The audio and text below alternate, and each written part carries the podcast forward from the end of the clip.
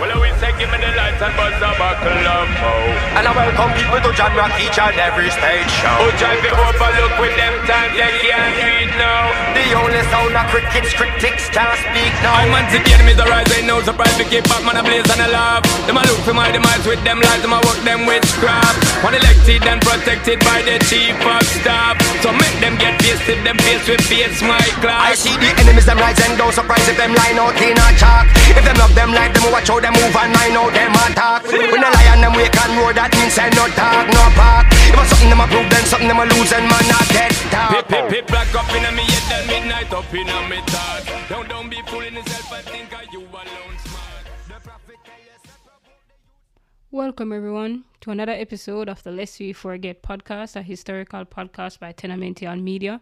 I'm your host of this episode, Davy. And on this episode, we will be going into the details of the largest student protest to ever happen in the Caribbean. Yeah, which is the Rodney protest, which evolved into the Walter Rodney riots. Um, yeah, it wasn't meant to be a riot. It was a protest, and things happen. Um, if you're listening to this, this particular episode, this is an updated version of the episode that we did in 2020. So, in light of activities and you know news and some updates that happened in 2021, we just decided to just do an updated version of this episode. You know, so we give you more information and stuff like that. Yeah. For to see the sources used in this episode, you can always go ahead and check out our website at www.tenementyaadmedia.com. That's www.tenementyaadmedia.com. You just click on. Then again, if you type in Tenement Yard Media into Google, the first thing you're gonna see, um, you click when you on the website. So you click podcast, click Lest We Forget, and then you just scroll down until you see the run riots. And then I do that. You know, you see all the sources, all the books and the research papers, and there are a couple movies that we use for this episode. Just a lot of sources. Um, while you're over there, you can always donate to the yard. You know, there's a little, you know, thing you can assist us um, in the great work that we do because research material not cheap. Uh, National Library of Jamaica, yeah, yeah, yeah, them expensive very expensive. And you can always join our Patreon. It's like a dollar a month. Just a dollar a month. So yeah. Um with that being said, you know, we're going to go into the the Rodney protest and the the events surrounding the Rodney protest. And then we're gonna talk how it became known as a riot. To be note, yes, it's about Walter Rodney, but Walter Rodney, there's so many, so many lives of Walter Rodney. Like he exists in so many spaces that we'll, we're just gonna focus on the, the riots. You understand? We're gonna give a bit more details about other things that he have done across the world because he did a lot of things, but we're just gonna, you know, keep it to the riots. So as you know, Tenement Yard Media grew, and as soon as we can afford more resources, then we can do some more episode on Walter Rodney. But for this one, it's just the riots. All right. So let us begin. So we're gonna get introduction into Walter Rodney, and then we can, you know, that's how we're gonna begin the story. So Walter Rodney was born in Georgetown, Guyana, on the 23rd of March, 1942. His parents were workers who struggled to get him through primary school. He attended Queen's College in Georgetown, where he won an open scholarship to the University of the West Indies to read for a bachelor's in history. Right. In secondary school, he distinguished himself in extracurricular activities. He was in a student cadet corps as well as being a high jumper and a debater.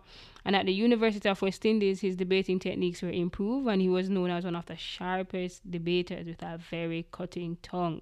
He was a champion debater at the university and represented the University of the West Indies at the Pittsburgh Debating Championships in the United States of America.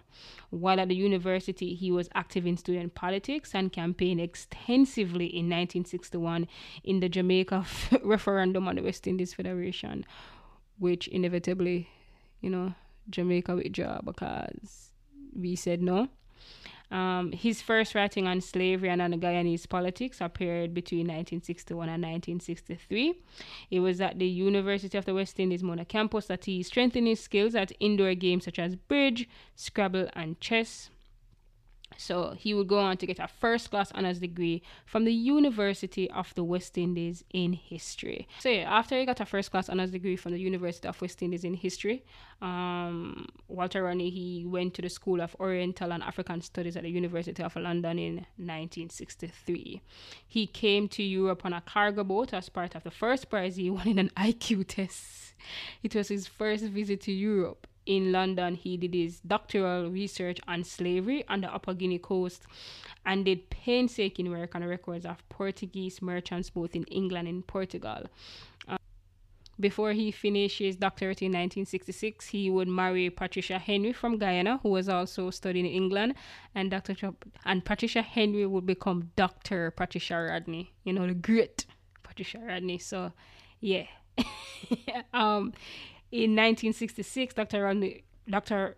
Rodney obtained his, doc, his doctorate, which was based on a thesis on the impact of slavery on the Upper Guinea coast. This work was path-breaking in a way in which it analyzed the impact of slavery on the communities and the interrelationship between societies of the region and on the ecology of the region. The thesis was later refurbished and published under the title A History of the Upper Guinea Coast, 1545 to 1800. Right? So, um, he also went on to publish journal articles in the Journal of African History on Portuguese attempts at monopoly on the Upper Guinea coast, 1580 to 1650 in 1966, a reconsideration of the Mane invasions of Sierra Leone in 1967, and African slavery and other forms of social oppression on the Upper Guinea coast in the context of Atlantic slave trade in 1966. Um, he would go on from London to teach in Tanzania for a year he lectured at Dar es Salaam in Tanzania, right? And then in 1968, he returned to his alma mater, the University of West Indies in Jamaica, to take up a post in the history department of the University of the West Indies. And this is where the story really starts. So this time I'm just giving a background of what happened, right? So, you know, 1968 he came back home um, with his wife, um, and vibes, you know, let's go. So, so Dr. Walter Rodney come home and he is supposed to teach African history. This is the first time African history is being taught at UA. And he came in January and it was a bit late in the semester for him to start the course. So he was going to teach the next semester, which is um September, October, November. Like he must start running time there. So while he was on UA campus, um, and oh, before before I say anything, just look at the parallels there, right? You have a Guyanese, Dr. Elsa Goveia, who will be the first. She's the first professor of Caribbean history, and then you have another Guyanese, Dr. Walter Rodney, who is who who has the post, who gained the post as the first professor of African history in the Caribbean was supposed to. I said was supposed to, yeah? Mm-hmm. so, again, too late in the semester. So he's, you know, doing things. So he didn't teach African history yet, as I said before, too late in the semester. So he was doing a bit of, you know, side teaching and it was in European history. right? So that's what he teach until he can teach the course that he was made to do. So my daddy here and him, you know, the syllabus and stuff. But while he was there, he is um you know he's doing these series of open lectures on african history outside the syllabus right? Because the course now fam- again the courses. So he's doing you know these lectures on african history. And he also gave talks on the theme of black power to university audiences and middle class club and organizations around the Corporate Area. But this is one of the things about walter Rodney and why he is the walking he epitomizes um, revolutionary intellect. That was one of the things that he was big on. Is that when you have knowledge, you have to bring to the masses. You have to bring to the most oppressed people, so they can also learn. They can't keep knowledge in house unto yourself. So he would go into these black, poor, unemployed communities of West Kingston, right? around Kingston really, and he's having these conversation with them, and he's talking to them, and you know, he's he's he's he's just having this conversation with these people, and in one of his most famous work, the groundings um, with my brothers, he says um, it might be in sports clubs, it might be in schoolroom, it might, in, it might be in a church, it might be in a gully. There are dark, dismal places with a black population who have to seek refuge there. I have spoken what people call dungle, rubbish dumps, for that is where people live in Jamaica. I have sat on little old drums, rusty and mist of garbage, and some black brothers, and I have grounded together. No, one of the things I just want to say is that you know, Walter Rodney is amazing, but some black brothers, there were there are instances that women were there as well. So just don't deter that. um, there are stories that women were part of these reasonings with him. Um, and one of the things that Walter Rodney did was he could what's the word camouflage I don't, I don't think camouflage is a word but he moved in spaces that was like you know only Malone could do. So he could go and be talking to the intellects of UA. Cool. But then he's going and he must sit on somebody veranda and he talk about cricket because he's a huge cricket fan. um, he's guy he's huge cricket fan. or he's um, you know, going in these um oppressed communities and talking to people and he's able to just um move in these spaces with ease right? And this is coming, this is in the 60s, 68. You understand? So this is after 66, where you had the large migration of the Indians and poor black people and the Rastas who were residing in Back-O-Wall who got driven out, you know, by the government to make space for this political haven, which will become known as Tivoli Gardens. So there was a whole lot of people where he did a reach, you understand? And it goes on to say that Rodney's message met with a vivid response from all who heard it students, urban youth, unemployed, and Rastafarians alike. And they began to gather around them. They began to gather around him, the nucleus of a Jamaica Black Power movement. So, you know, that was that was Rodney, right? And throughout 68, you know, he's beginning this reputation and he's meeting with a lot of people. Um, Tenement Yard Media had the honor, and I say honor because he's one of the most wow, a story, one of the best storytellers you'll ever meet. Um, Bongo Jerry Small, who, if you listen to Best 100 FM, you know Bongo Jerry. And Bongo Jerry is also, he also contributed a chapter to The Groundings with My Brothers, if you ever read that book.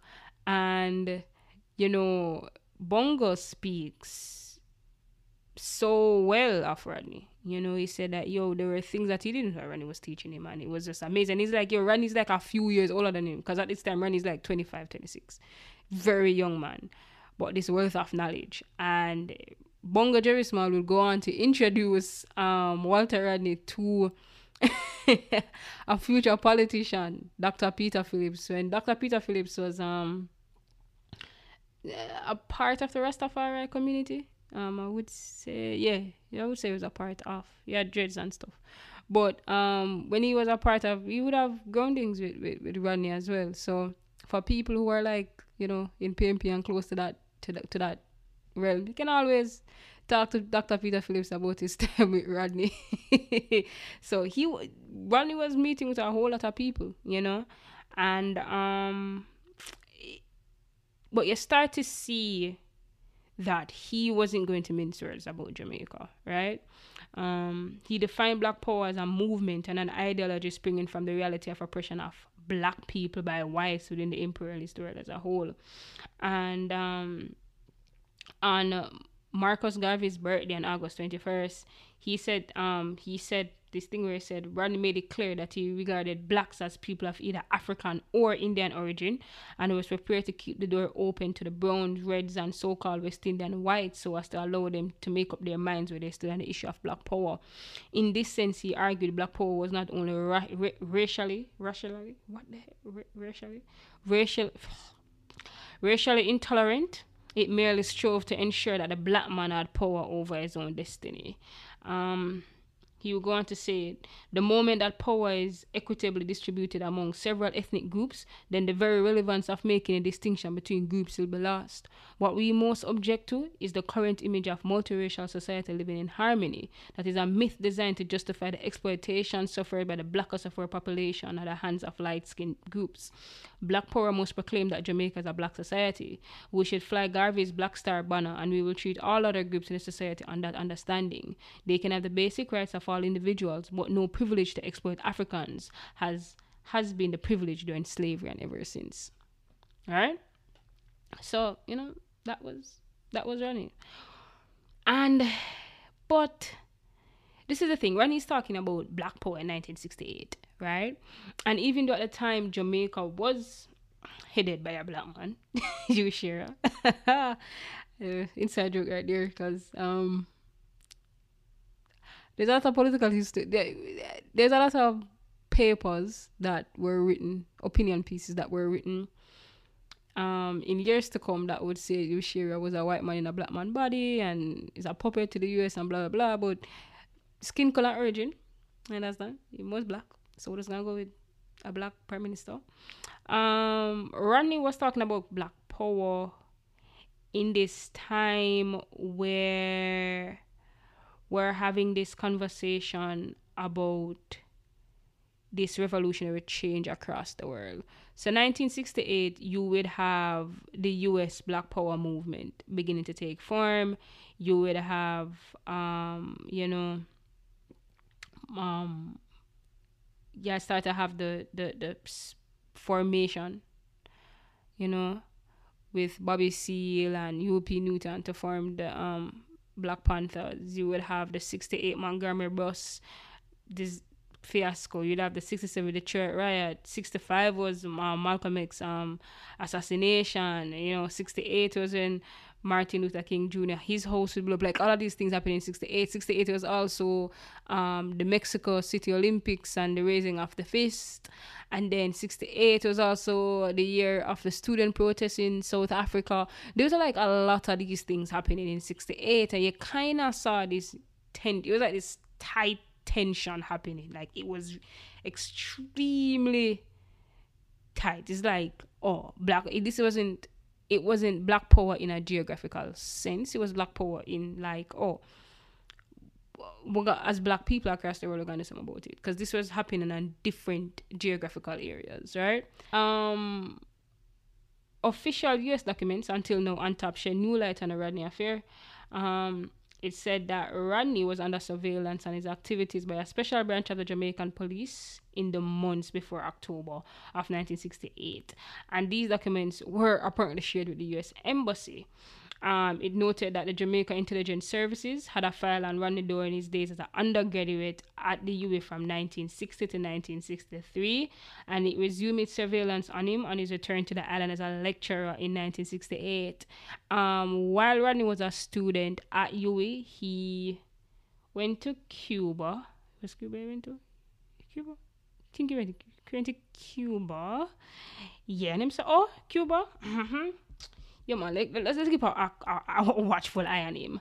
And um summing up his activities under a period of seven years the jamaican spy makers reckon that rodney was a was a quotation here convinced communists with pro-castro ideals and la- laterally laterally that's l-a-t-t-e-r-l-y to have taken an interest in black power. Because clearly black power equal communism in some move, the mixture of so called pro Castro communism and black power would soon prove combustible, right?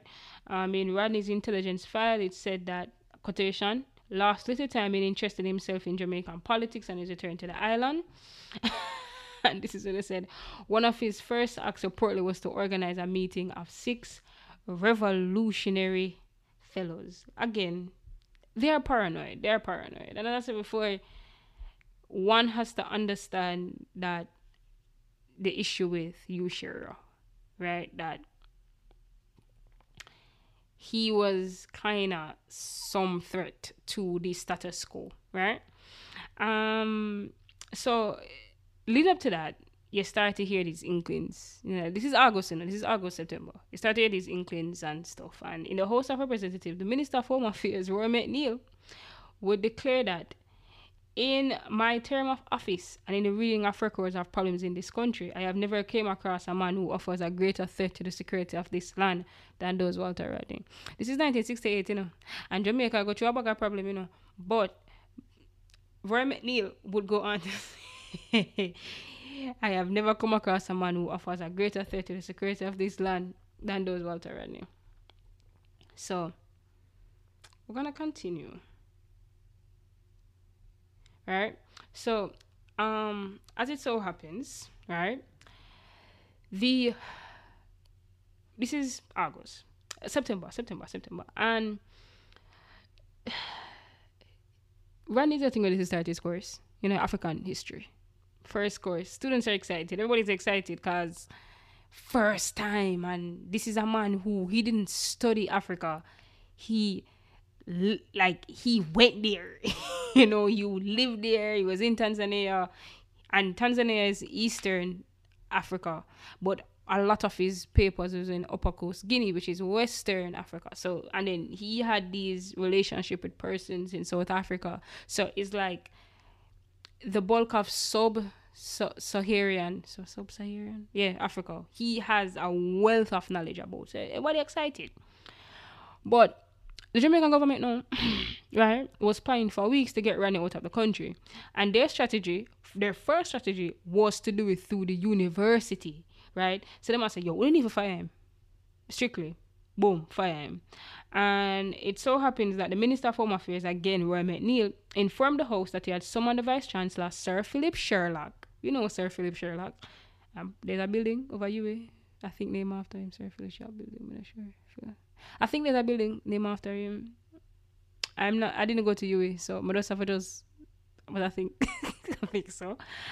um, yeah, eight weeks previously to begin is attention. And attention was the serious activities that were being conducted in this country by Rodney. So on October 14th, Octo- Octo- October 1968, the cabinet invited the Vice, Chan- the Vice Chancellor to discuss the matter with a view to having him terminate Rodney's contract of employment. The Vice Chancellor informed the government that this was not possible since there was no professional grounds for Rodney's dismissal, and moreover, that authority in these matters rested not on him, but on the appointments committee. At this point, the, vice, the, the Vice Chancellor volunteered that the government had ample authority to get rid of Rodney if it wanted. Right? Prime Minister Shearer presented this latter fact in a manner which suggested that the vi- Vice Chancellor gave the impression that he would accuse, acquiesce, I cannot pronounce that word. That's A C Q U I E S E. Like, why Ralph is doing this to me? Oh, this is a snippet from Ralph Gonsalves' account of the Rodney riots, and I don't know why am I using big words here. Um, we'll continue.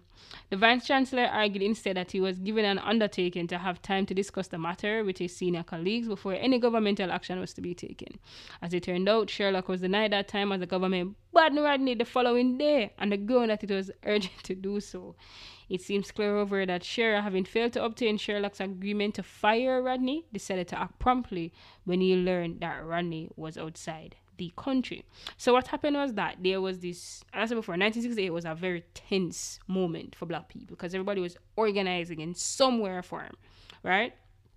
And Rodney was at this, he was in Canada, right? And in Canada was this event, and it would become known as a conference of black writers. He was presenting. And he did a speech, which we're going to insert a snippet here snippet gone there. We're gonna insert it now. So just wait for it to insert. Minister of Jamaica, a black man, you know, he looks black anyway, he was approached with a request to let African history and an African language, Swahili, be taught in the schools. And he said, no, we can't have any of that. He gave some reason, curious reason, something about there being so many different races in Jamaica. Very curious. I mean, 95% of the people are black, but they can't teach an African language. Yeah, so so that's what Walter Rodney said about African history and African language and his critique of um Hugh Shearer, right? As a black man. As I said before, the critiques will come in years after that Hugh Shearer was a white man in a black man's body. blah blah blah. So Walter Rodney is coming back, right? In Jamaica on October 15th, right? He's coming back home. And he's playing land exactly at 220, right? So that Tuesday, the plane land. And he was not allowed to onboard the plane because this ban was in effect. He got the status persona non grata. He was banned from coming in, in Jamaica. Right? But yeah, the problem. Nine o'clock, news start circulate. You know, because you have to go through chain of commands. And the way things are work, of course, you can hear the government know, and then these people know, and then these people know. But the students learn that it wasn't until the students learn at 9 p.m. around that time that their favorite lecture was refused reentry and confined to the aircraft. We couldn't come, we couldn't come out for the aircraft, right? And that was when you know you start to see the guilds start to organize, and hence the reason why you know it became it was a protest. So this is the organization of the protest, right? But this is the thing. Walter Rodney is not Jamaican. Walter Rodney is Guyanese. And when a Caribbean government is going to come go out of his way to ban a West Indian, you're not only seeing this in the context of a Jamaican, you're seeing it as, oh, as a Caribbean national, as a West Indian, I am not allowed free movement into my country, right? And this was a lot of things were put in place. At the time, there was a new leadership of the guilds of undergrads, right? And they that was a new period where you saw a large amount of um what would I say? You saw the guilds was made up of persons who were non-Jamaicans. These were students out who were coming from across the, the, the region. So you'll have like 50% Jamaicans, 50% non-Jamaican serving at the guilds. You understand? So Jamaicans I say, yo, oh, a government anti-black, black people never strive. And then, you know, you have the non-West Indian students, the non-Jamaican students saying, this doesn't make sense. So tourists are allowed to come to Jamaica. Why tourists are allowed to come to Jamaica but black West Indians aren't allowed? Like that makes sense. You get me say? So you know, and them just never gonna take it. You know, them just never gonna take it. And this was when you start to see a shine. So the guild's president at the time was Arnold Bertram, who, if you know Jamaica political history, we know Arnold Bertram. Arnold Bertram would go on to serve as the Minister of Culture in the 1970s. We have spoken about him on one episode, the episode about Bob Marley. We speak about Arnold Bertram because 1976 election, when, in my humble opinion, PNP did politicize Bob Marley, which led to a lot of events that happened in December. Arnold Bertram was minister of was minister of culture. Arnold Bertram was also minister of local government in 1990, the late 1990s when the government got take up um, the homeless people over Mobay and dump them over the the the the the, the um Bauxite Lake. We don't forget things. So. Arnold Bertram is still alive. He's still alive. Um, and he's one of Jamaica's. He became one of Jamaica's most prolific historians. Um, in later years, um, he wrote a good book. Mm-hmm. I think probably the only extensive book about Norman Manley. So yeah, but you know, Arnold that would be going to be Arnold Bertram legacy. And then the Guild's undergrad president at the time was Ralph Gonsalves, who you know, Ralph Gonsalves is as of 2021 is the current prime minister of St. Vincent and the Grenadines, right? And he, at the time, he was an economic student. And Ralph Gonsalves have the he have the legacy of being the longest serving head of state in the anglophone caribbean head of government not head of state i'm so sorry head of government in the anglophone caribbean so yeah so that's you know everything i can right there boom so let us continue so here is Ralph Gonsalves and here is Arnold Bertram and them alone say, yo, you know, this man ban. So them say, alright, cool. So the guild president and all right. So let's I put it in context because you have undergrad, you have president. So we're just going to talk about Ralph Gonsalves. So Ralph Gonsalves contacted the Vice Chancellor for his reaction, but the latter declined to comment until he knew the facts. Soon thereafter, a meeting of students on the campus was advertised for 11 p.m. in Mary Seacole Hall. Um, and I think that's the All Women's Hall at UWI. I'm positive that is it. And the meeting of some 900 students on a, on anonymously, anonymous, can't that, accepted a resolution to march the following day on the offices of the Minister of Home Affairs and the Prime Minister and to deliver two petitions.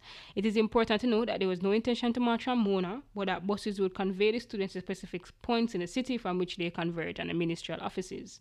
To this end, Messrs. Macaulay were con- were contacted to provide the necessary transportation, but when they failed to turn up at the agreed time, that was when the students decided to proceed on foot. So the buses were supposed to come seven o'clock, but there was like a back and back and forth. So the students say, "Yo, we're gonna on the gravel." Take um. So back in the planning, so under the night, um, you know, there they they the match of interest everything in order. So they contacted um two lawyers. One of whom was then the director of public prosecution mr huntley monroe who was contacted through a family acquaintance. The students therefore had some understanding as to when a march was legal or not. Um large number of students mostly women which no being being very honest when a lot of people write and talk and talk about the Walter Rodney riots and even talk about Walter Rodney, them for women, but Walter Rodney riots women were a part of this. And the the preparation into the riots, it was women. The making of sandwiches, the, the, the posters, the printing of pamphlets, calling people, organizing, that was mostly women. That was mostly women. And there's also the issue where you couldn't even it's hard to track these women. It's really hard to track them because uh, these women in the sixties, you know, and the way women were framed, you couldn't you couldn't take part in a lot of things, you know. Of gonna take a picture and then this like happen and I bag this. But in the preparation of that event, it was women. Arnold Bertram, um, um, and I so I know I said Ralph was so Ralph was Gill's undergrad president and he was an econ major. Um, Arnold Bertram was a graduate student and a history major, right? And I did say he was he would go on to become one of our most prolific historians. So you got the G right there. Um, he went into Kingston at about 3 a.m. to map out the points at which the buses would deliver the students and to trace the route for the march to the Ministry of Home Affairs on Duke Street. Um, we're gonna continue. So this here comes the riot on the morning of the 16th of October. So this is the riot, right? So just context. Walter Rodney was banned October 15th, right? No, the call to action by the ministry was October 14th. Um, the band October 15th. The protest was October 16th. So here comes Wednesday morning, and a student gathered at the registry building at the university. I do not know where that is. From which they proceeded in a single file along Mona Road. The students were stopped on that road by a cordon of police officers armed with guns, batons, tear gas, bombs, aerosol cans of gas believed to be mace, which was frequent use against civil rights marches in the US. Machine guns were later mounted on the aqueduct above Mona Road. When stopped, the students committed no acts of violence and reasoned with the police about the right to peaceful protest. Ah. And this is where, again, you know, we're going to talk about the women. So, the women students were vital at this point for a breakthrough and to distract the police. Many of them walk up to the police officer with seductive glances and, you know, you know, you know, use them, use them off a do, you know, do them off a do you know. And the police taken off guard in this manner, the police were unable temporarily to prevent one section of the protesters breaking through the cordon. Accordingly, the police were forced to chase the students and regroup at a lower point along the Mona Road. Um, so while while the women distracted um the police officers, the students broke through the cordon, running at, running down the road towards Matilda's corner or through Wellington Drive off Mona Road, over barbed wire fences, through gullies in a nearby swamp to avoid the police at Matilda's Corner. Sympathize conductresses allowed many students to board the JOS buses free of charge. Just me talk about the women them. Yeah, the women conductresses are them do that. You understand? Just as I said before, the woman then they did it. Um if the picture that we use on this flyer, you see students running in coats. There's Ralph, the tall guy, you know, that's that's that's um Arnold Bertram, and then the the small guy with the you know at the front. that's Ralph. But to be noted, you see them in these red coats, right? And that was how students were supposed to identify themselves by wearing their UE coats, right? Because students were not the only persons who took part in these protests also a part of the protest were members of Walter and um, Groundings. So when I spoke to um, Arnold, when we spoke to Bongo Jerry Small, sorry, Bongo Jerry Small made it note that yo, um, you know, he was he he was um he was they were at UE. They were always at UE. They must say, yo, brother, they must sleep in a people dorm room. You understand? They were part of the process as well. So you had these men who were part of the groundings, um, Rastas who were part of the groundings, um, who you know they were taking part. So that's the one of the reasons why the students decided to wear their coats to set them apart from the other persons who were not um, a part of this. And Bongo, which school Bongo? Bongo went to JC, I think. Yeah. So, and he was pretty young at the time. You know, Bongo was like 19, 20 at the time. So, yeah. Um, so by the time they reached them part there, the march at this part was temporarily broken up. One contingent of the marchers went down Hope Road, past the Prime Minister's residence, and another along Hope Road to Crossroads. They were to meet again a couple of hours later in front of the Ministry of Home Affairs. That's where I met Deal and Duke Street. That's where I met Deal, you know, place. At the corner of Wellington Drive and Mona Road, the police showed its first real sign of viciousness. John Ribeiro, a first year student, was tear gassed at close range by a police officer. He fell and had to be assisted by his colleagues.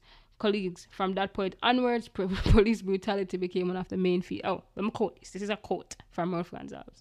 From that point onwards, police brutality was one of the main features of the day events. Um, another person that we need to shed light on. You know, as I said before, the great woman herself, Patricia Rodney. Dr. Patricia Rodney. You understand? Um, Walter and his wife. She was in Jamaica. And she was pregnant. And then Bernard was born. Like these things, the government of Jamaica never considered that this man had a family. And here is his wife, right? And when they read, she took part in the protest. She was there. You understand? She never was going to be left out because she went to the. She was a nurse at a university hospital at the time, right? And when the march reached Jamaica House, a tear gas canister was thrown at her feet, and she was. It's not. And then, you know, later accounts say, oh, people never know. They knew because she was carrying this big placard that says, Where's my husband? Around 10 a.m., the students arrived at the Ministry of Home Affairs by foot, car, and bus. A public meeting was held in the street outside the ministry, at which the guild president, the two vice presidents, Dr. Norman Girvan, and Mrs. Rodney spoke. So, um, Dr. Norman Girvan, if you don't know him, he is probably one of the most extraordinary intellectuals in Caribbean history. Um, absolutely amazing. He ended up um, I think after retirement going to Cuba to live. But absolutely amazing man, absolutely amazing. Absolutely intellect, like super amazing. Um Dr. Rodney, without uh, wait, sorry. Each speaker highlighted the inhumane manner in which the government had banned Dr. Rodney without allowing him time to settle his family matters, especially since his young son and pregnant wife were in Jamaica. The Guild president argued that the ban consisted a serious breach of academic freedom and called on the government to lift the ban and put the issue before the judiciary for an impartial hearing. The most touching statement was made by Mrs. Rodney, who tearfully recounted the activities of her husband, which may have led to his exclusion from the country. She stressed that he was not a violent man and only presented the plight of his black brethren as he saw and understood, understood it. Much drama was present at this public meeting. Roy McNeill, the Minister of Home Affairs, appeared at the guest of his ministry, well guarded by the security forces, and was subjected to much verbal abuse by the crowd, which was well over 2,000 because by the time they reached, the students were gathering the attention of other people across um, Kingston and St. Andrews said there was unemployed youths, workers, and rastas who have joined the protest. The officer in charge of the protest ordered the guild president to request the dispersal of the crowd and pain of the riot at being read. The officer was ignored and the advice of a number of rastas and workers who would flat the guild president and offered protection. Fearing that an arrest of the student leader may spark off a bloody conflict between the crowd and the police, the officer withdrew and joined McNeill at the gates. Meanwhile, efforts were being made by students to meet McNeill.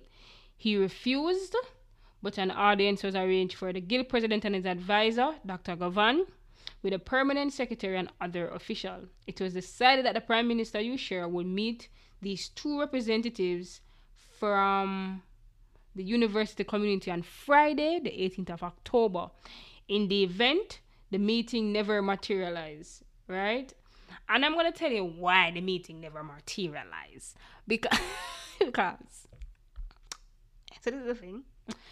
Um, historically, and I say historically, Jamaican government have this messed up nationalism. It's messed up.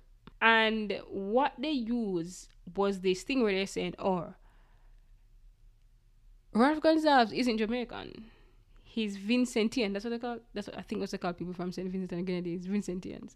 And this is what he said by telegram. I will have to re, re this is what Hugh Shearer said. He said quotation. I will have to re-examine the question of the composition of the deputation if they want to see me. This is a matter affecting Jamaica. I do not see myself discussing the matter with anybody other than Jamaicans. As I was said before, this messed up nationalism that made no like messed up and because the guilds again was an even number of non-Jamaicans and Jamaicans, Hugh Shearer just use that to his advantage. Continue. The BITU, that's the Bustamante Industrial Trade Union, which is the trade union arm of JLP. Um, that was founded by JLP founder um, Bust- Alexander Bustamante. Fun fact here: the BITU is the unbelievable. The BITU is the only trade union to ever exist in existence where the founder of the trade union name is in the trade union. Unheard of anywhere. Unheard of. But Bustamante. Uh, and just to be fair, Bust at, at this time, Bustamante was the president of JLP. Hugh Shearer was was prime minister, but Bustamante was the president of JLP. So just want to put that in context here. So the BITU claimed that the attack was engineered by supporters of the opposition PNP from the Central Kingston constituency, posing as students and some workers from Alpart who were involved in an industrial struggle on the side of the National Workers Union against the BITU. Now, the National for persons right? The National Workers Union was the opposing arm of the BITU because the National Workers Union was aligned with, P- with the People's National Party because the, Na- the National Workers Union was founded by one of the founding members of PNP, Norman Manley, who was the current, at this time, was the current president of PNP and the leader of opposition. All right? Feel proud of myself. I said that all in one go. So you have all of these things happening. So them, of course, them can politicize it. So this is BITU saying, yo, this is them not care about Walter and they don't want this like this is just all PNP things, but this is the thing. We can't find evidence that the PNP orchestrated this, like we can't. Um that PNP was a part of it. As far as we know, this was just student organized protest with a little help from with help from the Rastas and um, the the persons who are part of the groundings of of Walter Rodney. We can't find evidence that PNP that PNP diehard PNP supporters are part of this. Yeah, maybe some of my students are PNP supporters, which yeah, because they would go on to join PNP, but we can't say that it was all it was a bad light to be shed on BIT. We can't we can't we can't say that. So very difficult to say that. Um yeah. So there was an attack in front of the BITU headquarters, and a subsequent police intervention forced the demonstrators to beat a hasty retreat down Duke Street. A large number found sanctuary in the nearby St. George's School. St. George's School is an all boys institution run this up on Duke Street. Yeah, I think. From there, the decision was taken to march peacefully down Duke Street, across East Queen Street, down King Street, and across Harbour Street. Yo, I know all of them places. I'm proud of myself. Where the demonstrators assembly in front of the old Gleaner building. By this time, several army helicopters were hovering around and the police were visibly reinforced. There was much chanting but no major incidents. Now, this is where Bongo gave us a little account of what happened during this because you had to get eyewitness accounts of what happened. So, so Bongo was saying that, yo, them dede, eh, Zimmy, and they're like, um, cools, all right, with the, with the, with the, in the heart of New King, in the heart of Kingston. This is so for persons, non-Jamaicans listening. We're in Kingston, Kingston, Kingston, Kings downtown Kingston, right? And it's like uh, the students were saying, according to Bongo, a lot of these students were saying, yo, why don't we go into West Kingston? You know, since Rodney was all for uplifting poor black people and get these poor black people out to join the to join us. Like, let's do it, you know. And Bongo say I'm sitting on to them because them crazy. them crazy. Them them, them far fetched from reality. If them things say him alone, anybody for doing this. So it's like you not do that. Cause this is them students who are basically opposing the government, a JLP led government, going into West Kingston which which is basically supporters of JLP. There's no PNP supporters in there. There's nobody panning side in there because them drive all of them out in 1966. Every poor black person in there is a JLP supporter. Like, what we know I do? When I go? Why? and Bongo was saying that yo, are him and some other persons because Bongo, where Bongo came from? I think Bongo said it was at the time was residing in August. At the time was residing in Augustown, I think if I'm not wrong, I think that's what he said. He was really in August at the time.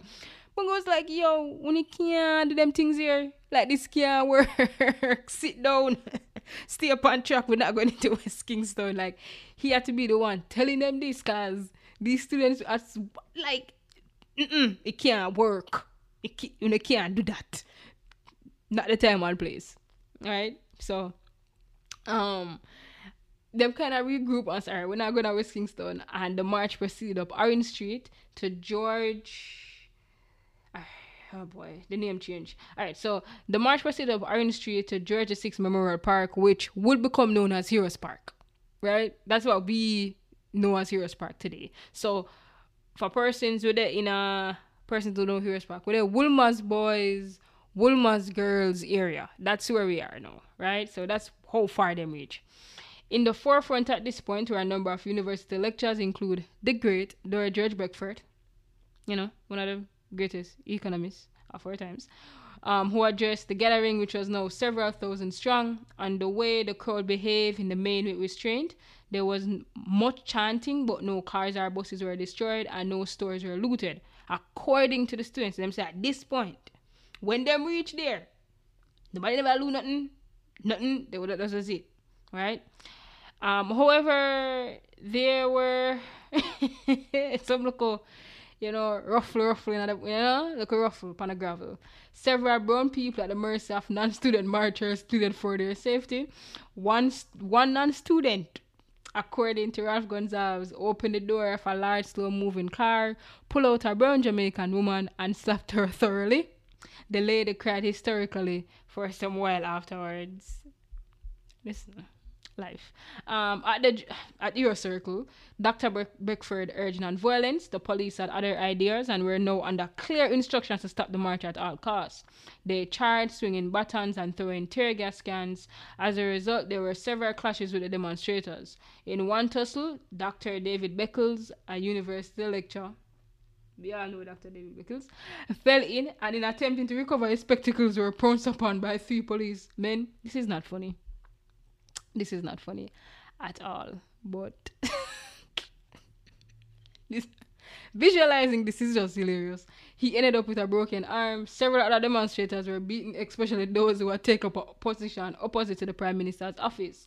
The police, who had been stationed there since 10 a.m., acted with evident brutality in an apparent attempt to impress the Prime Minister, who, in all probability, had given them instructions.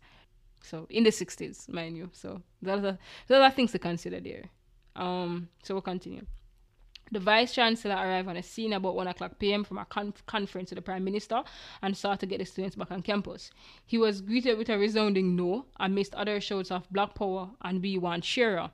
In keeping with that latter demand, the crowd surged forward but was beaten to retreat by a strong police contingent. Some regrouping by the demonstrators took place both in front of the Prime Minister's office and that of the neighboring Minister of Finance, but they soon scampered away under a hail of tear gas with the police in hot pursuit. Many demonstrators were beaten when attempting to clear the fences which surrounded the park. So we'll continue. This signaled the end of the student march, and many protesters ran off in different directions seeking refuge where possible. Because the Jamaican police, understand, sometimes you have to just, you know, have to move, you know. Many headed towards the direction of Torrington Bridge, which Wolmer's people, Torrington Bridge are run at the run run yeah. Torrington Bridge at the bridge run at Wolmer's side. That's Torrington Bridge. Where land that cla- or if you got crossroad, you know that bridge before you reach a crossroad? I'm talking Jamaicans here, yeah. That's Torrington Bridge. Um, which was then that clashes are taking place between police and the striking firemen at the York Park Fire Brigade. In a retreat, a few youths pull a policeman off his motorcycle. Um, at that time, when the the students began, at that time when the disorganization occurred, right, when all of this started to happen, that's when it started to have the looting happen. That's when it started to have the protests move into the riots, right? And that was when the Rodney riots became a thing. You understand? So this is why I said it was the protest that started and then the riots. These students never anticipated the riots. They never asked the riots. They just want to talk to the prime minister. Right? That's all they been want, but hmm. life. Um because this is a re-recording, cool. We did an episode sometime back on the three gas riots of Jamaica. And the gas riots largely all three started out as protests and then they move into a riot. That's something that usually happens. Usually happens. So yeah. So I just want to make that can make that that distinction. The students never organize a riot. They organize a protest. And then they just move into something more. Um, there was widespread smashing of windows along Harbour Street between King Street in the west and Fleet Street on the east. Big businesses, both foreign and local, were attacked. They included Canadian Imperial, Imper, Imper, Imperial, Imperial Bank of Commerce, Bank of London and Montreal, Pan African, Air Jamaica, Kingston Ice and Community Service, Woolworth, North American Life, and Better Shoe Store. On Orange Street, Marzuka's building was damaged. Royal Bank of Canada's Manchester Square branch was stoned, and so was the Jamaica Police Service Station at Gold Street. Significantly, 53 JOS buses were burnt or otherwise damaged, and this was clearly related to the fact that the fares had been increased recently. Conductresses and the bus were also of their cash pans. Looting continued at many stores in the city and on Spanish Town Road throughout the night. Still on October 16, the damage was estimated at over 1 million pounds. Three persons were killed in incident related to the riots. Um, when the police realized that they can't, you know, manage all of this, the National Reservists called out.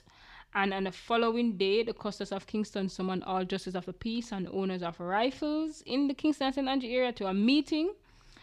Um, yeah. And before the end of the week, over 100 persons were arrested. To be no, no students were arrested. No students were arrested, but yeah. So, remember all of this are going on now. You'd be like, yo, but the Prime Minister, Depan. You know, what wrong with the Prime Minister? So, on the evening of October 16, Prime Minister Hugh Shearer made a short radio and television broadcast to the nation promising that he would have more to say in the House on the following day. And this is when the country learned that. This is October 16th, you know. Rodney on October 15th. But uh, upon October 16th, it was known, it was declared, right? Um, that Rodney was banned because he was an under, under, undesirable foreigner. The undesirable word is actually in our constitution, undesirable, and that under no circumstances would the exclusion order be revoked, right? Norman Manley, even though. Let me that Norman Manley at the time was the minister of opposition Hugh Shearer a call normal statements irresponsible, right? And the reason why he called Norman Manley irresponsible because Norman Manley, he said that government's ban on Rodney was an arbitrary use of power and a plain denial of the rule of law and a monstrous breach of human rights. Norman Manley went on to say that this action was calculated to damage the university, inflame the students, and intensify everything which we are seeking to avoid. No, this is something that I want to say, right? Um, normally went on to say before we before we know where we are, the government will be treating our students with tear gas and violence because of lawful demonstrations by them and proving that we're unworthy to be the home of our West Indian University. But this is where the story get complicated, right? And this is where I, Davy, me, Davy, differ with a lot of persons when it comes to the PNP stance on the ban of Walter Rodney. PNP throughout this time never defended Walter Rodney. They never defended Walter Rodney. Well, I'm not a PNP. Norman Manley never defended Walter Rodney. Norman Manley defended the band, which is a whole thing. Like he was like, "Yo, why are we banning the man? You could I deal with this in a better way if y'all thought he was a threat to the country, and y'all have been having this conversation for days upon days. The ban, why don't ban him? You know, shouldn't have a ban. That was Norman Manley's stance. Like, it wasn't, yo, I ran the defense. It was the ban. So that's just the way I see it, the way I interpret it. I mean, like I've seen other people say he defended the ban, but I'm like, hmm, not outrightly so, you know. So that that's just my stance on the matter. And then that's was where Hugh Shearer was like, yo, PNP are do this and the, the you know irresponsible and abaga la la la people is really. Um then he goes on to critique the vice chancellor Philip Sherlock and he said um the vice chancellor said um no the Philip Sherlock was was making it known that this is the conversation that I had with the public that, that with the government on October and in previous time. Remember I told her from the beginning that yo, they contacted the university to fire the man and the university said you will say yo them not do it. And Philip Sherlock make it known and then in that broadcast Hugh Shearer said he said um Philip Sherlock committed a grossly improper breach of convention by making public discussion which took place with him in the cabinet on Monday. Um, right?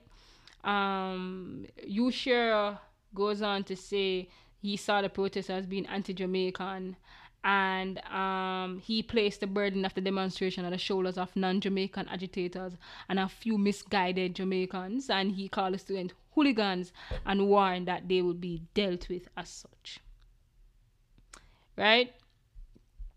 And listen, it was it was oh boy, it was very bad, and it was it was disgusting to witness this. Again, it was just like this very false nationalism, just very weird false nationalism. And that was mentioned by a few PNP people that it was false nationalism.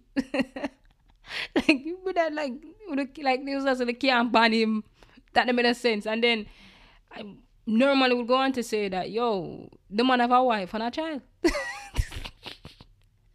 like, no no preparation in place. No, just ban like one one big ban. And yeah, yeah. So on the evening of October 16, we're still up on the same day because it's a long day. A public meeting was prearranged by some senior academics for 8 o'clock at the registry building. However, when a massive crowd assembled, among them a large contingent of Rastas and unemployed youths, Bongo was a part of this. The senior academics, with the exception of Professor Douglas Hall, chickened out and left it to the guild president to conduct the meeting.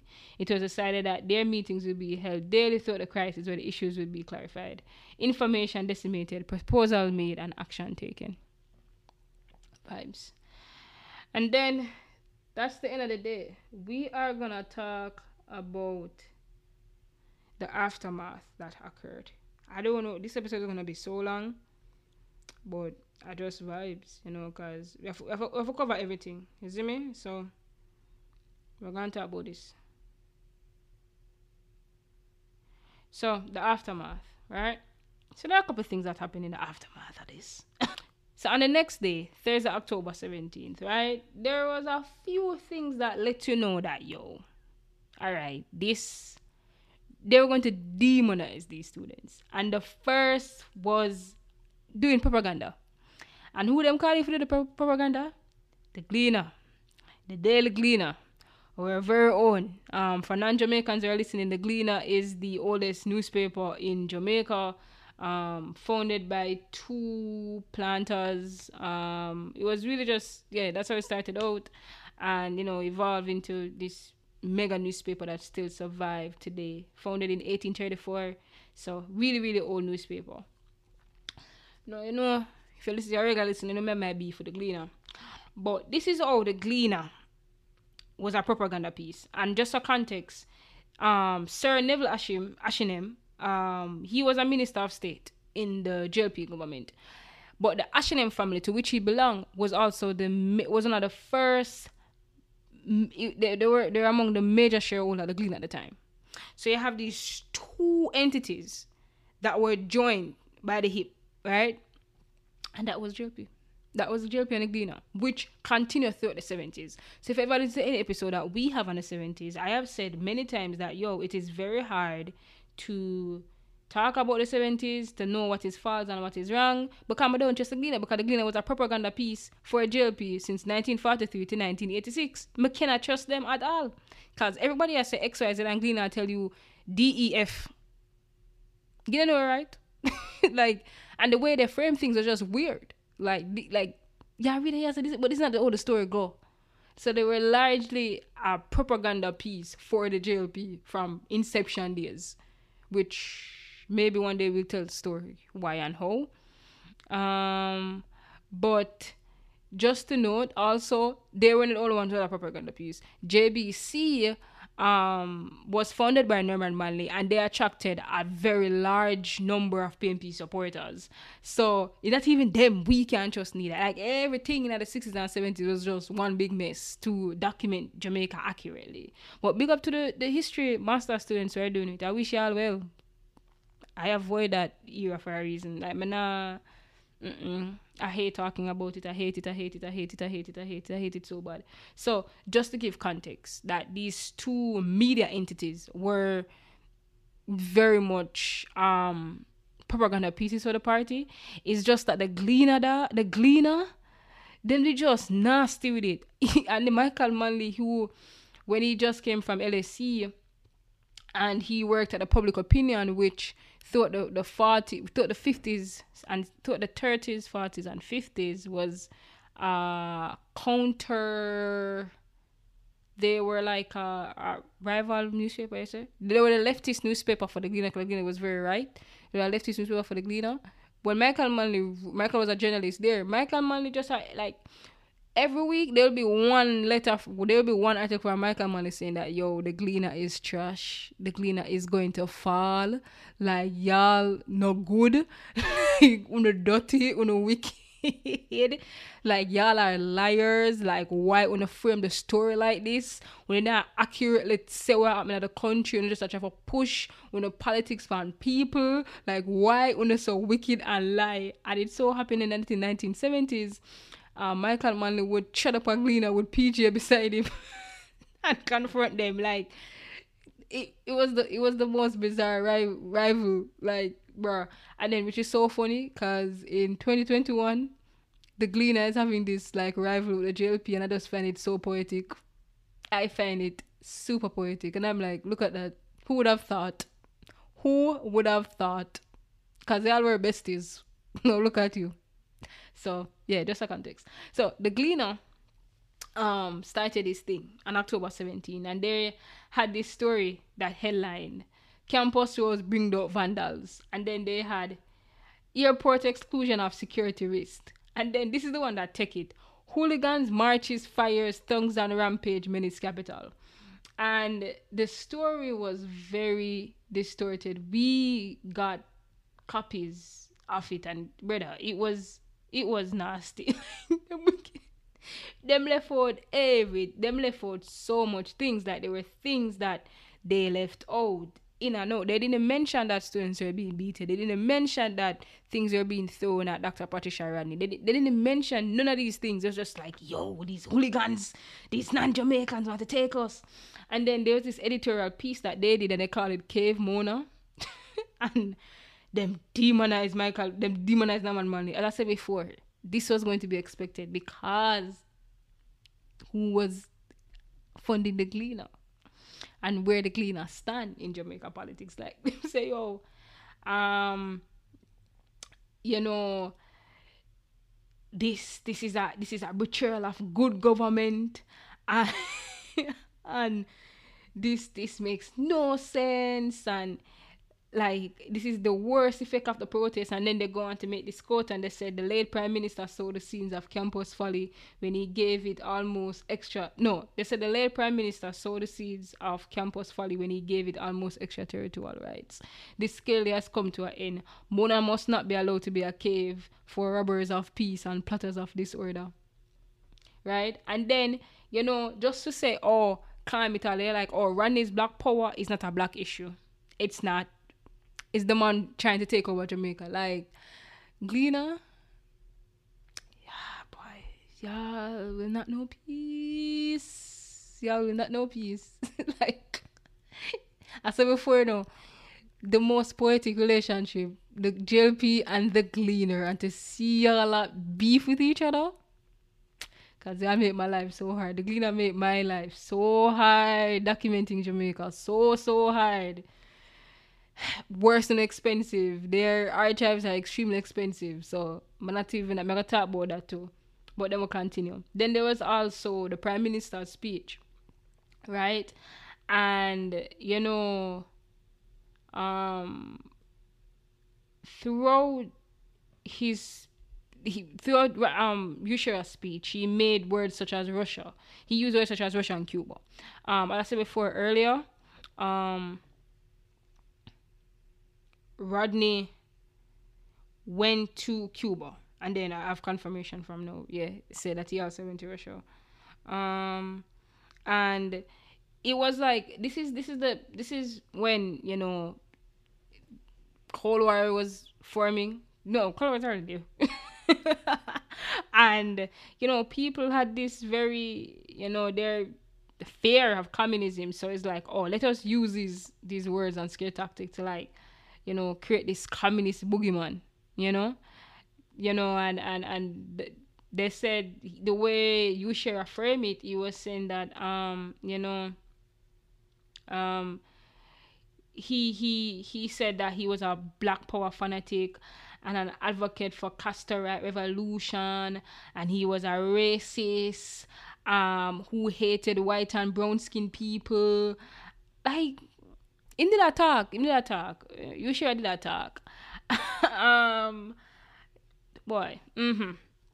And he started to issue out this pamphlet called Tactic, Tactics, Tactics, and he claimed it was published by the guilds of undergraduate students, but Ralph Gonsalves say he never publish it at all. They must say, yo, they don't know what is this. They never do it. They had nothing to do with this. Um, and then the Gleaner come back again on October 18th, 18th and they had another editorial called Castro Plot, in which, um, you know, they call for increasing expenditure on defense and spying and other security measures, and you know to spy on these persons and get them out of the co- get them out of the country. Blah. Listen, Mm, listen, let us continue. Further on, on, October, on the Friday of 18th of October, the students were surprised to learn that Dr. Governor had given, given up his place to Dr. Ob, Ob, Ab, Ob, Ab, Ob, Ob, Ob, AUB. Can't pronounce his name. Um, and he was less progressive, very less progressive than Dr. Govan. Um, so that was just an interesting development there. The Gleaner come again on Saturday, 19th of October, at another editorial they call it The Task. And this is what it argued. It said, on campus, Jamaica is still a colony ruled by the mystique of a region with which it is still not at ease and constantly being indu- indoctrinated under hypnosis by the Eastern Caribbean. A Jamaica yo- youngster going to UWI is going to a foreign land, as strange as any campus overseas. We shall need to take over the university and soon, so that its energies and emotional power and study can become a genuine Jamaica motivation and manifestation for change and progress. Again, this messed up nationalism. It's just messed up. So messed up. We'll continue. On October 21st, October, the Vice Chancellor had announced that an emergency meeting of the University Council would be held on November 12, 1968. Two, paper, two papers were up for consideration by the Council, one entitled Security Issues as they affect both staff and students, and another, a code of professional conduct for members of the academic staff. There was even a suggestion that a code of behavior for students should be drawn up. The purpose of these two papers was to satisfy the West Indian governments that the university would put its house in order as to prevent the university being used for subversion. Right? This never worked, and in later episodes, we're gonna find out why. Like we're gonna do a, we're gonna do a follow up episode about this thing another time. But yeah, um, but yeah, they were to things because the the, the the the echoing throughout the region was y'all can't do this. This is this is y'all cannot do this. And then you know our fave, the minutes our fave. But the man who involved with everything, like all involved in him gonna involve Edward Seaga. Edward Seaga on November second. He said that the University of West Indies is emasculating Jamaican nationalism. Brother, believe me, I say, I do not know what that means. First of all, I hate the word emasculating because I, I, I make someone less of a man. I have no clue what that means. But emasculating Jamaican nationalism. Seaga. What? Seaga. I get Seaga Seaga does find himself in a things where just weird.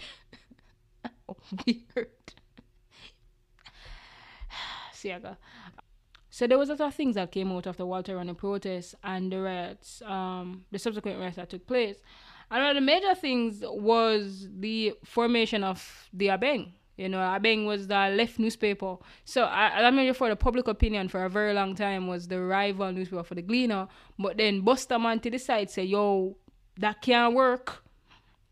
So mid sixties, they I'm not saying Buster, JLP because Buster wasn't prime minister for a very huge portion of his so-called tenure. Like so we're like between 64 I feel like Buster wasn't prime minister. Country was being headed by Donald Sangster so largely. At that time, Buster's health was gone. Man that got deaf, blind, couldn't walk, like a bag of things that are going for him. yeah, but um they are being so when when the government got this the banned the promotion and marketing of the public opinion. Like so that caused a lot of their revenues to fall and the newspaper just dissolved. There was no left newspaper in the, Jamaica, just like the Gleaner. And then the Abeng came. Um and it came you know, out of those, out of the, out of the protests, you know, as very much um, consisting of um, these left intellectuals um, per se, the, the educated left. So, you know, Trevor Munroe, the guy from Bank of from Bank of Jamaica name, Richard Byles, um, uh, Arnold Bertram was part of there. DK Duncan, when you you know DK Duncan in the sixties was just this radical dentist, like you know. And Walter Rodney wrote a lot for the Abeng. He had some um, editorial pieces there, so that that came out of them, you know. Um, it was very much black nationalism, anti-imperialist, democratic tendencies. Like that was the Abeng, um, and they only lasted for a few months. Guys. JLP I shut down that real quick. Um, uh, there was also increased surveillance on the UWI campus. Um, there was stories that they use women, these very attractive um societal attractive. So they talk like what societal attractive women to draw prominent student leaders, you know, and learn about their personal details and what's happening with them are doing, blah blah blah. Um, like them other things. There was also stories of Rastas who they, they had like persons who were under the guise of Rastas to engage in the stu- engage with the students. Like there was a lot of things they were doing. Hella things. Um hella things. Um Ralph Gonsalves made this note where he said that the Jamaican government, alongside with some other Caribbean governments and the American CIA, held a secret conference in Guyana in August 1969 to discuss the Rodney crisis, among other things. And then there were some also other some other Black Americans, African Americans in Jamaica at the time, who well not that it, not in Jamaica, but they traveled to and from Jamaica. They were banned, um, as well. And then you know the famous books. no, um, there was a few books that were banned.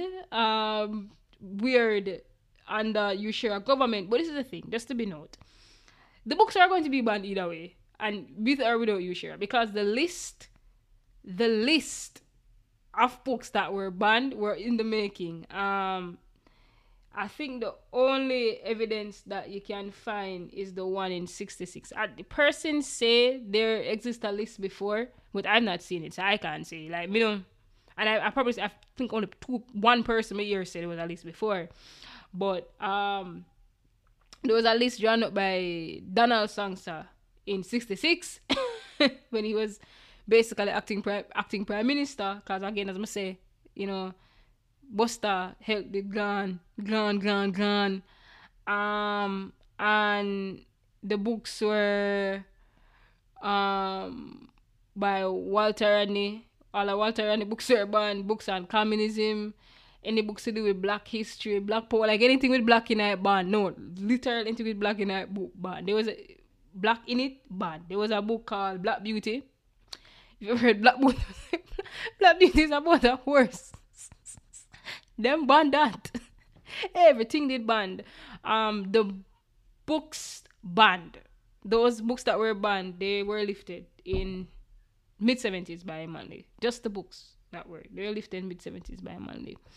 Um, and then regionally there was a lot of outcry that happened. You know, it never it wasn't gonna go. So I remember at the time there were different UWI campuses throughout the Caribbean. So and Trinidad and Barbados University campuses, there were student protests.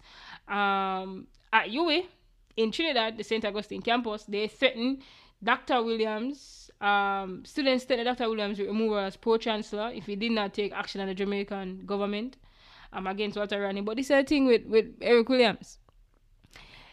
Eric Williams have largely left out Trinidad out of Caribbean mess in the 60s and 70s. Like, we're not getting involved. Like, y'all, like, he was like, y'all are not going to draw me out, draw me in.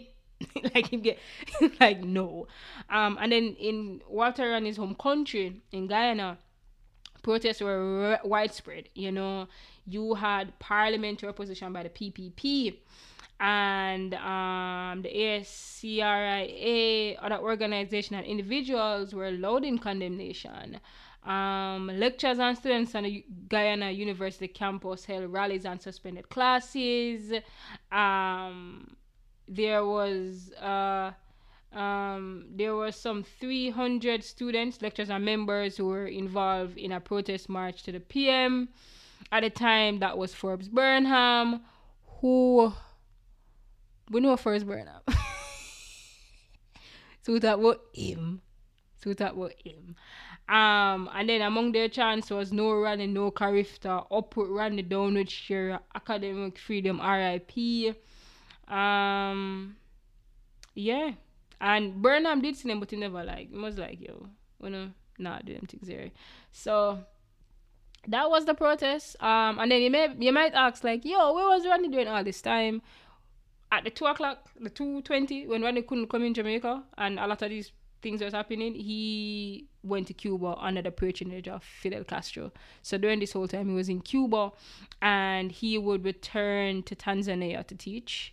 Um, and that was where you know the historic books came. You know, you had the Groundings with My Brothers, that was published in '69. Um, West African the Atlantic Slave Trade. Um, and his most prolific book, the Magnus, what you call it, Magnus Corp or something like that. This is what I'm trying for act smart. I'm not trying for talk big words and just not. Um, his most famous book, How Europe Underdeveloped Africa, which was published in 1972.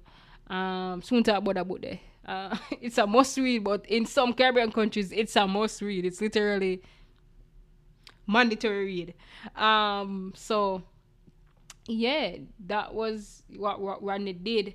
Um, so remember I tell you guys that Ra- Dr. Patricia Rodney talked to us earlier this year, like she, you know, she mentioned that um, even though Rodney was banned, and Rodney is still banned, mind you. Dr. Walter Rodney is still banned by the Jamaican government. The ban has not been removed. It is still there. In 2021, JLP, y'all Negroes are in power. Like, huh? Yes. Yeah. Can we get the ban removed? Can the ban be removed? Can we get the ban removed? Please. Please. Like, bruh we soon go into this. But Dr. Patricia Rodney did mention that um her husband was allowed on a special visa to visit the country while she was when she went back to school, late seventies, he came in and out to see her. So that was also a thing. And that was backed up by Bongo Jerry Small. He said he knew that Walter Rodney was in the country during the 70s. So, yeah. But this ban is still in place. I must say a special visa, but we soon talk about ban. Um, just a brief synopsis of what happened to Dr. Walter Rodney. And this is a whole episode by itself, so I'm not gonna go into it a lot. I'm just gonna give you a brief synopsis of what happened. In 1974, Walter returned to Guyana to take up an appointment as a professor of history at the University of Guyana. Um, but the government rescinded the appointment. To be noted, he would at the University of Guyana, he would be with um, Dr. Clive Thomas, who would also be the other Guyanese professor who was banned by the Jamaican government months after Walter Rodney was banned. If you want to know more about that, because it's really, really an interesting story, and probably because Walter Rodney was just this major figure. Dr. Clive Thomas is not a person persons know about the banning of Dr. Clive Thomas. We have an episode. Go find the episode. It's over. It's over there we talk about Dr. Clive Thomas. It's there. It's a great episode. May I say so myself? Please go and listen to it. But we're gonna continue. Um, and Dr. Clive Thomas was a econ professor at the University of Guyana. So and they were really close friends, really good friends. Um, but as I said before, he couldn't get a job because the government rescinded the appointment. Burnham. But Rodney remained in Guyana. They can't ban him because of him. I'm place. That's his. He's a citizen of the country. He joined a newly formed political group, well, assisted in the formation of a newly formed um, political group, the Workers' People's Alliance, WPA. Between 1974 and 1979, he emerged as a leading figure in the resistance movement against the increasingly authoritarian PNC government, Forbes Burnham. He gave public and private talks all over the country that served to engender a new political consciousness in the country. Um, largely, a lot of speech on emancipation of working people. As WPA gained popularity and momentum, the PNC began a campaign of harassment, including police raids, house searches, and beatings. On July 11, 1979, Walter, together with seven others, were arrested following the burning down of two government offices. Rodney and four others, who become known as the Referendum Five, faced trumped up charges of arson, but without proof and scrutiny. There, yeah, there was no. This is first Burnham, but then we continue. Um, Rodney's voice was not confined to Africa and the Caribbean, but was also heard in the US and Europe. In the early mid 70s, he participated in discussion and lectures with the African Heritage Studies Association at Howard University. Um, Howard University is a HBCU that's in Washington, D.C., probably the most popular HBCU. And I say this with facts, probably the most popular. Yeah. the Institute of Black World in Atlanta, the African Studies and Research Center at Cornell, and the State University of New York at Binghamton. The persecution, however, continued. Two party members were killed, and the government denied Rodney and other permissions to travel. Despite this, Rodney continued his political work and attended Zimbabwe's independence celebrations in May 1980. Um, also, at their independence was Bob Marley. You know, he sang the song for them in Zimbabwe. Zimbabwe that he wrote for them. Um, yeah. Um, on Friday, you know, June 13th, 1980, Walter Rodney was assassinated by a bomb in Georgetown, Guyana. He was 38 years old. Um, it is with the hope that we will do an episode about his death in the future. Um, he will still remain married to Dr. Patricia Rodney, who is alive today. Clearly, that's how she talked to us. I, please. Um, and they have they had three children: Shaka, Kanini, and Asha. And yeah, mm-hmm. so that was it. Um, at Walter Rodney funeral, there were over thirty-five thousand persons in attendance, with many echoing the rallying cry of the WPA don't mourn organize so 22nd of june was like a big day you know they were saying the mantra don't mourn organize um, and then in 2014 34 years after Rodney's death a commission of inquiry was appointed by then president of Guyana, Donald Ramotar there were 11 sittings with 66 sessions and evidence from 31 witnesses. The Commission of Inquiry declared that Rodney's death was not a misadventure that was on his death certificate. So there's a lot of problems that his family had to face because of what they put on his death certificate. But it was rather an assassination, and the Attorney General told legislators that the death certificate will be amended to delete the words misadvent- misadventure as the cause of death. In 2021, which is why we have an updated episode. Ah, yes. So in 2021, the government of Guyana announced that Rodney would become a national monument. And this is the, this is this is where we are. Rodney's works will be distributed to primary and secondary school learners across the country, and his major works, noteworthy A History of Guyanese Working People, Guyanese Sugar Plantations in the late 19th Century, and how Europe under underdeveloped Africa will be made available at the University of Guyana Library, while the Walter Rodney Chair at the university will be established. 2021. So, you all of them things that we're going to do? JLP, remove the ban. It's 2021. Remove the ban. There is no need for the ban to be in place. Like, Nico, remove the ban, offer an apology, like do like remove like remove the ban. Like like it's not gonna make a difference. because Walter Rodney unfortunately died really young. Um but like remove the ban. Like remove it. Just out of dignity. Remove the ban. Like yeah, please tell her this. really. And you know, as I said before, this is this is about Walter Rodney and the the protests and the riots and the band. So in I said before, it's in the hope in the future we can do more episodes on Walter Rodney throughout the ages, especially in the seventies and the work that he did in Guyana. Because Walter Rodney and Dr. Matty J. Smith, you know, a fave. I said before, a fave here. Um, Dr. Matty J. Smith, when we had a con- I was having a conversation with him earlier this year, which is mind blowing. Like I look up to this man. He's like my favorite historian, one of my favorite historians of all times.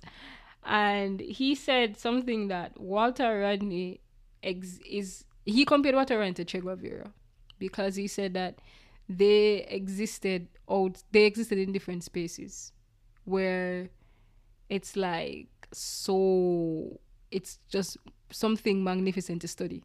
So Che Guevara is Argentine, but through Latin America, he's like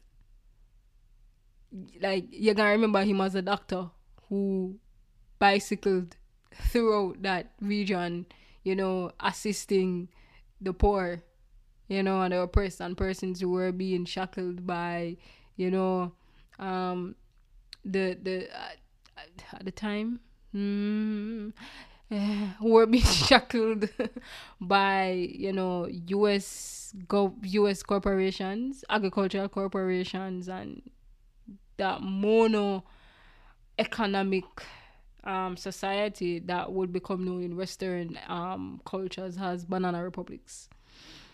And um, he is the figure of revolution, you know. And then in Mexico, you remember him as being organized with the Castro brothers. And then in Cuba, you know, he is Che Guevara, like instrumental in the early stages of um um the, the that of of, of post um Cuba revolution government. And you know even so leading the charge and assisting um that that that that government with the work that they were doing. And then you remember him in eastern africa in central and eastern africa and the work that he did in um angola and other countries on the continent. So like he exists out of this and then you know Che and mainstream media and the, the t-shirts and stuff like that. Like you he existed in so many spaces you know? Like it's hard to pinpoint. When they talk about Che Guevara it's like which Che Guevara you talk about and depending on where you go you can get a different answer about who he is and where he studies. And the same thing with Walter Rodney. Walter Rodney yeah he was in Jamaica for eight months but it changed a whole generation of people. I dare say all right I'm gonna say this last. Um so you have the Walter Rodney band in Jamaica, but then his work in Guyana in the 70s, legendary. You go to England and you talk about Walter and you're talking about Walter and the student and the work that he did and the papers he wrote and a lot of these things. You talk about Walter Rodney in um, the US and the influence that he had on the Black Power movement there. And and even academic academia, you know, you talk about Walter Rodney and Tanzania, which he teach for a very long time, which he teach for a while, and then the studies that he did in West about West West Africa and the Upper Guinea coast, like he existed in so much spaces. But um, it's you know it's it it's it's he's one of those figures that exist in so many spaces and really cool for people to read and assess. But when I stop talk about it, um, JLP remove the band. So, yeah. Um, but that's the episode. Again, you can visit our website and you can find out these different um, sources that we used. And know, you can read for yourself and you know get a copy of How Europe Underdeveloped Africa. Great read. Um, the go um go groundings in my groundings with my brothers is also a good read. Um, yeah, so definitely. So that's episode again. You can visit our website and see all the sources that were used. Um, yeah, really, really, really, really cool um stuff to read. But you know what's funny? Before I go, I want to say this, and this is just David talking. You know, I dare say that one of the things is that maybe if JLP didn't ban Walter Rodney, they probably would have won the 1972 election. probably. Probably. There's a probability there. But there's also the issue where JLP were doing other things throughout the 60s that was very geared towards the oppressed of black people, poor black people. Coral Gardens, this, the fight between them and poor black people in Back-O-Wall between 63 and 66. There's there's like a lot of things happening. Um, like so much things they were doing, but it they were saying things and doing things, and it was polar opposite of each other. And you know when Michael Manley became leader of the PNP in '69, him just say, "Yo, we gotta tap into that. I'm gonna tap into the struggles of poor people. I'm gonna tell them what they need to hear. He's going to advocate the way they that appeals to them and him do that but the Walter Rodney protest gave the Walter Rodney ban gave me to the matter that JLP largely never cared about black people because when you care about black people but you're gonna ban the first you're going to ban the man who who would have become the first professor of African studies in the Caribbean. Yeah, you know, you get what I'm trying? So that's a thing to, to tap in. But that's just my David's view. That maybe maybe. That's still not changing my stance on them if we move the ban. So that's the episode. Thank you all for listening. I know it's long.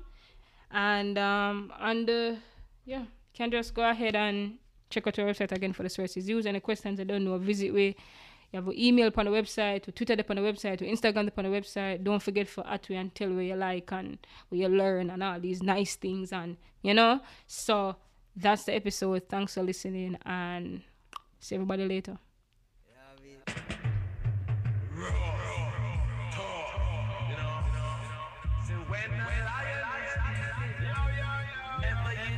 say